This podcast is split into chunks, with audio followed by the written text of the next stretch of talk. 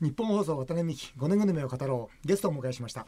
作家の小松成美さんです。こんにちは。よろしくお願いします。よろしくお願いいたします、えー、小松さんは神奈川県横浜市のお生まれ。横浜市どこですか？ほどがやあ、ほどがやですか、はい。そうですか。広告代理店勤務などを経て執筆活動に入られました。中田秀俊さん一郎さん x ジャパンの YOSHIKI さん、えー中村勘三郎さんなどアスリートやアーティストの素顔に迫るノンフィクションでベストセラーを重ねられています一昨年出版された難病と戦うダイヤモンドダイニング松村厚久社長を書いた。熱狂宣言が大変注目されています。今回は人気ノンフィクション作家の素顔と、えー私の友人でもあります外食経営者の衝撃の告白に迫っていきたいとそう思います、えー、小松さんご無沙汰しております。はいご無沙汰いたしました。本当に小松さんとは縁が深くて、いそうですね。一番最初はあれですかねサンデーですかね。ザサンデーですね。そうですよね。はい。徳光さんの徳元で。番組でね、二人でコメンテーターやってたんですよね、えーやらせていただきましたね。小松さんのコメンテーターってよかったな。うん。ああのー、ミキさんとね、コメンテーターさせていただく時は、そのスタジオで議論が盛り上がりましたよーね。そうそう。徳光さん交えて。でも小松さんは非常に覚えてるのはあのちゃんとなんていうかな立ち位置を明確にして時間も守りながら他の共演者に気を使いながら話をされる。いや本当にコメンテーターとしても抜群だなと。中には違う人いるじゃないですか、うん。もう時間無視してやべえな。ちょっとそれ喋ったら後の人何喋るんだよみたいなね。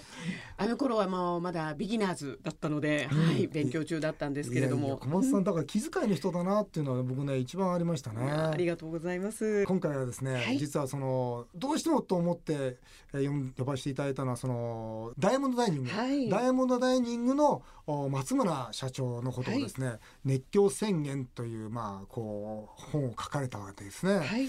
まあこれを読んでですねああいい本を書かれるな。私あの、まあ、同じ外食産業ですし、えーちょっと年下で何回かあー会ってる関係もあって、ええ本当に松村君とあの親しくうこう呼ばせてもらってるんですが、はい。本当この松村君のことをよくよく書いてくれたな、えー彼の素顔がですね本当にえー上手に、えー 小松さんの目を通して表現されてるなと思ったんですがこの本はどうですか？書いてみて。そうですね、あのー松村さんとはまああの本当知人を介して、はい。フェイスブックでつながったというあそうなんですか。うん。フェイスブック友達。はい、あへのー私とその方がつながった途端に、はい。またそこからピッと「いいね」が来て、あのー小松成美さんは僕が世界で一番好きな作家ですと、うん。最初コメントをくださったんですね。うん。そこからその知人を介して、うん。あのーお食事をすることになったんですけれども、うん。まあ、その開口一番ですね、うん。あのー僕が社長になったのは、うん。小松成美に本を書いてもらうためですと。もうそんなもう、はい面白いやつだまあ、心臓の真ん中を射抜くような言葉をいただきましてうん、まあ、そこから、まあ、その外食とは何か、うん。まあ、レレストラン経営とはどういうことなのか、うん。まあ、高知から出てきた彼がなぜそうした夢を抱くようになったのか、うん。まあ、取材をさせていただいたんですが、うん。まあ、そのベンチャーのですね、うん。外食の成功社長なので、うん。私はあのご自身の名前で、うん。まあ、あの構成ライターを使って、自分の名前の書いたらどうですかんご著書を出したらどうですかと、うん。まあ、作家が書けば作家の視点が入るのでね、うん。あのご自身のベストセラーになりますよと申し上げたら、うん。どうしても作家に書いてほしいと、うん。でそれには一つ大きな理由がありますと言ってですね、まあ自らが、まあうん。その進行性の難病若年性パーキンソン病というですね。そうですね。はい、あの今のお医療では決して完治が見込めないと言われている、うん。その病気になっていることを告白してくださり、うん。それで私も覚悟を決めて、うん。まあ、彼の人生を一冊にまとめることにいたしました。うん。まあ、今回のラジオ出るよっていうことで、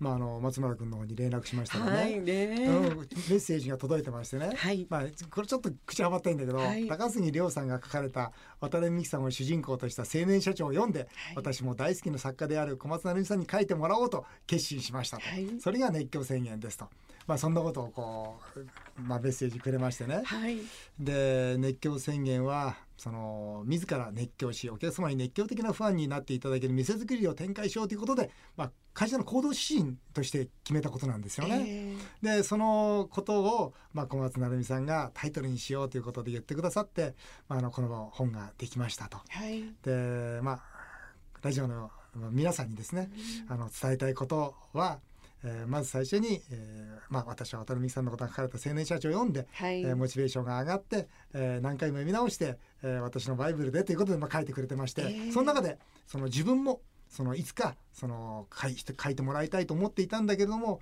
まあ、そのきっかけとして、えーこんなこと書いてありました。私は若年性パーキンソン病でありながら皆さんの手助けにより東証一部上場企業の社長を現在もやらせていただいております。はい。体は多少不自由ですが頭の中はいつもクリアですと。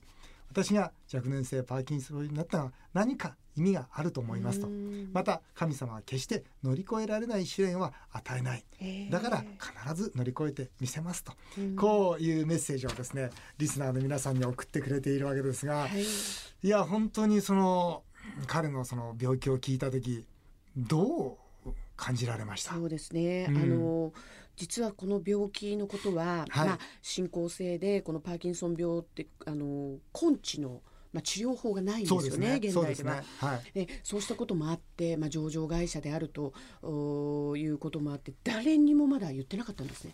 社員の方にも、まあ、もちろんその株主の方たちにも言ってなかったと。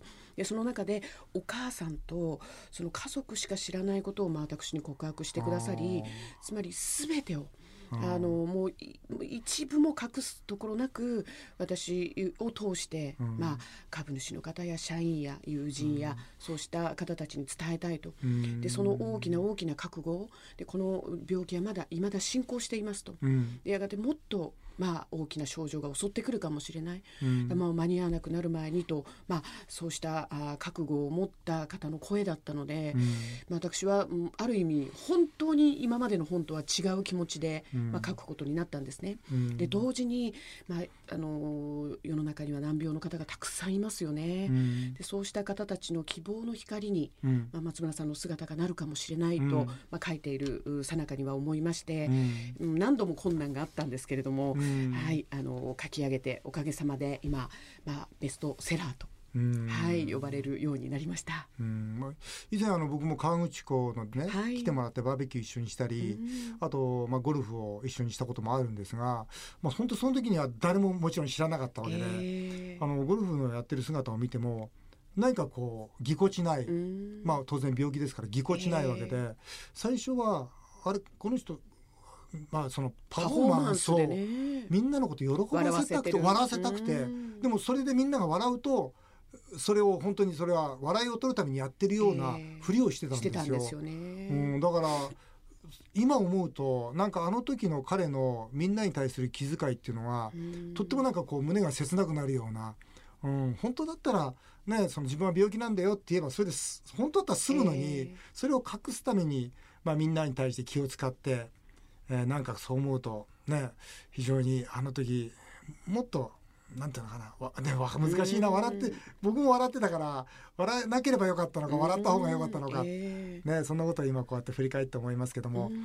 えーこう2年間も取材に費やした。はい、えーとですね、厳密にはですね、はそれあのー本当に本を書くと決めてから2年だったんですけれど、それ以前に2年あいろいろな本当ですか、肺外食の話を聞いていたので、うん。合わせて4年間。4年間も、はい、取材執筆をいたしまして何度も書き直しでやがて、まあ、書いていくさなかでもお状況が進行していくので病状が進行していくので、うん。まあ、それをまた書き加えていくというような作業でございました。そうですよね。最初はすごく体が不自由になってきて次にまあこれはあの松村君の親しい経営者に聞いたんですが、はい。こう喋ることが。えーあの声がなかなか出づらく、らしいですね。はい、なってしまい誰よりもおしゃべりが好き、笑うこと 笑わせることが好きなのに、まあ、笑顔を浮かべることがうん。できなくなってしまった、まあ、うん。顔の筋肉やうん。表情にも影響があったので、うん。はい。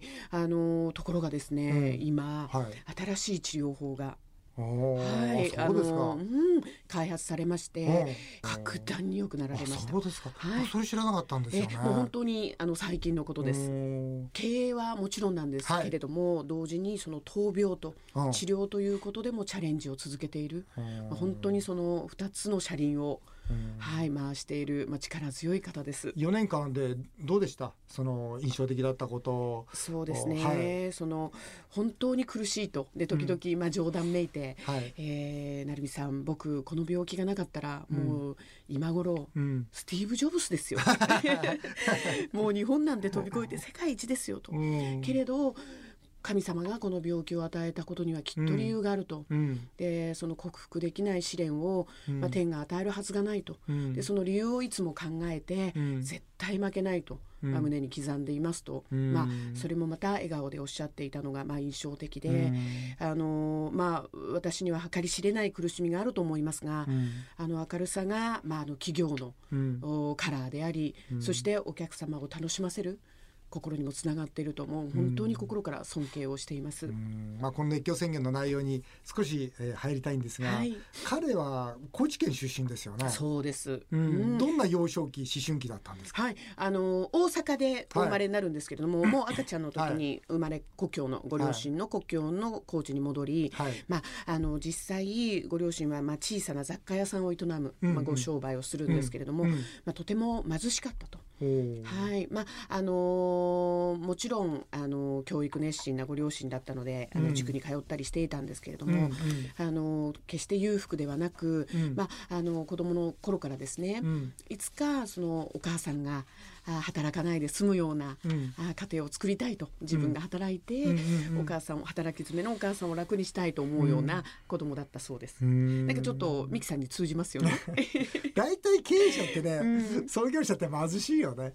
やっぱりね豊かだとなかなかハングリーが出ないんだけど、やっぱ小さい頃僕もね10歳の時に父親が会社潰して、やっぱお金持ちになりたいと思ったもんね。うん。それで借潰して会社潰して借金返してる父親の姿見ててうん。あこの父親楽にしたいと思ったもんね。えーねあの靴下。ねそう靴下ね。靴下。うん。靴下買えなくてね。うん、今でも白い靴下か見るともう無胸が性に無性に無性に買いたくなるんだけど、ううんん。で彼はその後高知からどはい、出てでまあ進学校に行ってですね、うん。うん。でサッカー部のキャプテンをやり、うん。まあ現地ではもう本当にハンサムでうん。モテて、うん。えー戻るのならあの高校時代に 永遠に暮らしたいと思うぐらい女の子にモテたそうで言っす。てんだ。明るいよね。まあ、そして、うん。あのーまあ、夢を抱いて、うん。あのー東京に出てくるんですけど、うん。そこでアルバイトをしたのが、ん。サイゼリア。あはい、うんそこで、まあ、外食のねあ、外食産業えね、ーに触れることになり、うん。あーその食を提供する、うんうん。その場を提供するということはこんなに人を笑顔にするんだと、うんうん。もうそのアルバイトのみでそう思い、うんうん。レストランを経営しようと、うん。その頃に思ったそうです。うん最初からレストランに入ったの？就職は、はい、それでその後にですね、日卓エンタープライズというディスコののはい、もうまさにあの、まあうん、バブル期は終わっていたんですけど、はい、エうんンターテインメントの世界に入ってうん、黒服四天王と呼ばれてですね、六本木では知らない方がいない、もう企画の帝王と言われてう、はい、もう松村さんが企画するイベントにはもう、もう本当長蛇の列ができてですね。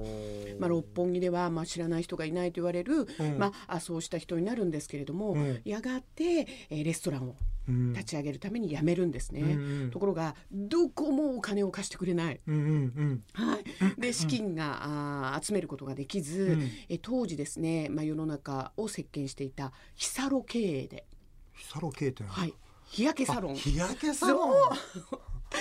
日焼けサロンをですねうん経営してうん大ヒットするんですね。そこで資金を集めうん銀座にうんヴァンパイアカフェといううん。コンセプトレストラン。うん。はいもう吸血鬼の館のようなレストランをオープンして今でもあります。素晴らしいです。映画の中の世界のような。はい、それを1店舗、はい、出店をして、うん。今ここまで東証一部上場もうやがて300店舗というような、はい、会社にもう十数年でうん。駆け上がったすごいよね。経営者です。はい、でこれね松村君ってね僕最初の頃まあいろいろとこうね外食産業だったんで100店舗100業態っていう、我々の常識から考えたらありえないそうですね。僕は1業態1000店舗ですから、はい。もう、まあ、この本の中にもね松村君が両極端の経営者として僕の名前出してるんだけど、はい。対局ということで100店舗100業態っていうのは普通はもう外食産業から言えば非常識極まる。極まりないんですよね。うんそうなんです。よ、まあ、100店舗の違うお店、ん。でそこは違うコンセプトで違うメニューで、うん。違う内装っていう、最もそのコストパフォーマンスの悪い。悪いですね。ね。無駄ですよね。無駄ですよね。うん。できれば一業態で同じメニューで、はい。ね、1,000店舗作った方がうん。メニュー1枚取ってみたってね、はい。全然値段も違うわけで、でサービスの形態や、うんそう。したものも合わせられると。そうそうそう。えじゃあもうそれ非常識なわけですよね。そうそう。非常識中の非常識で, はい、でうん。それをまあぶち上げて、うん。まあ、実現を。もうその非常識になぜ彼はチャレンジしたんですか？もうその自分というものをうん。いかに表現するかと、うん。で人のまあ真似をしない、うん。でその業界の常識を覆す、うん。まあ、革命児と呼ばれるような、ことをしたいと、うん。でもやってる途中でうわ大変なことを言っちゃったと、何度も思ったそうです。んそそうでしょうねはい、でもまあ言ったことをね、うん。あの遂行する、うん。それはまあちょっとこう土佐人の魂といいますか囲碁層っていう言葉があるんですけれど、うんうんまあ機関棒で、うん。ものすごい意志の強い、うん。まあ、そうしたあー鉄の意志を持った、うん。そして、まあ、2010年にそれをやり遂げてですね、うん。えーもう業界を驚かせ、うん。まあ実際あれですか？三木さんも驚いた？実現できたニュースを聞いて。うん、あのー実際その100店舗100業態っつってもその業態の裏側っていうのは実は仕入れとかはい。そのマーチャンダイジングとかがあって、えだ僕はあの松村君って非常に優秀な経営者だなと思ったのは表現は変えるけれども。変えるけれどもマーチャンダイジングは変えてないんですよ。だからそういう面から言えばはい。100業態100店舗っていうよりもその100のそのブランド100店舗が正しいんですよ。だからそれは上手にその効率性も考えてるなと。さすがあいい経営者だなというふうに僕は見てました。あ。なるほど。じゃあそれはちょっとある意味発明というか、うん。そういう見せ方や、ん。まあ、そのシステムを、うん。まあ、松村さん編み出したといそううところでもあるわけですね。それでしたらマーチャンダイジングと表現ってのは全部一緒になるわけですなるわけですよね。これは僕のみたいにはい。い一つになるわけで、うん。でもやっぱり時代もというか表現は変えて今日は違う店に行くっていう楽しさを求めていたんですよね、だからその時代も上手に捉えられてまああの本当にいい経営をされてるなっていうのが正直な。えーすごいプロの分析、まあそうそうそりゃそうですよ。そりゃそうですよ。プロですから。ありがとうございまだからす。そういう面で松浦君という経営者がいいなと思ってる時でしたね、はい。あの僕の家にちょうどみんなで遊びに来てくれたのも、まあはい。その100店舗100業態を、うん。まあそうして公言した時にはですね、うん実は医師からうん。若年性パーキンソン病だと告げられていたんだそうです。もう言われてたはい、ただ、まあ、症状はもうほとんどまだ出ていなかった。うん。でミキさんのところにいた時にはもう進んで、2か3今5ステージまであるんですけれどうん2か3まだまだ、まあ、外にも出ていたし、うん。スポーツもうん。多少はすることができた。うん。でやがて、まあ、上場を目指して2部そして1部といった時には、うん。まあ、ステージが5まで進んでですね、本当に一人では歩けないというような時期もありました。そうでしょうね、はい。でもその中でまあこの本のいいところはそれでも今まだ彼は戦ってる最中ですもんね、え戦ってますもんね。そうです。うん。ですからその戦ってることがこの本を通して本当に多くの方を勇気づけ、はい。多くの方に対して本当に励ましになる、えー。そう思いましたね。うん。まあ、私はですね、まあ、うん。はい。作家なのでいはい。つも一人で行動し仕事をしているんですが、はい。ダイヤモンドダイニングに行くたびに会社っていいなと思うんですね。うんうん。でそれはまあその進行性の難病に侵されている社長を、うん家族のように、うん。まあ、もしくはもう兄弟、うん。もう本当に親子のように、うん。社員の方たちが支え献身を捧げている、うん。もうその姿を見るとうん。本当に素晴らしいと思います。でそれはお客様そして株主のためと、うん。あの常に、えー他者を見ているんですね。うん。会社っていいですね。うんそうなんです。うんはい会社憧れます。ね、そんなメッセージがねこの本を通して本当に一人でも多くの方に届くといいなとはい改めて思います。ぜひお読みください。ありがとうございます。あの来週はですね、はいえー作家としての小松さんの素顔、未来に迫っていきたいと、わあそのように思います、はいえーあっという間にお時間となってしまいました。来週は小松さんの5年後の夢もお伺いします。よろしくお願いいたしますあ。りがとうございます。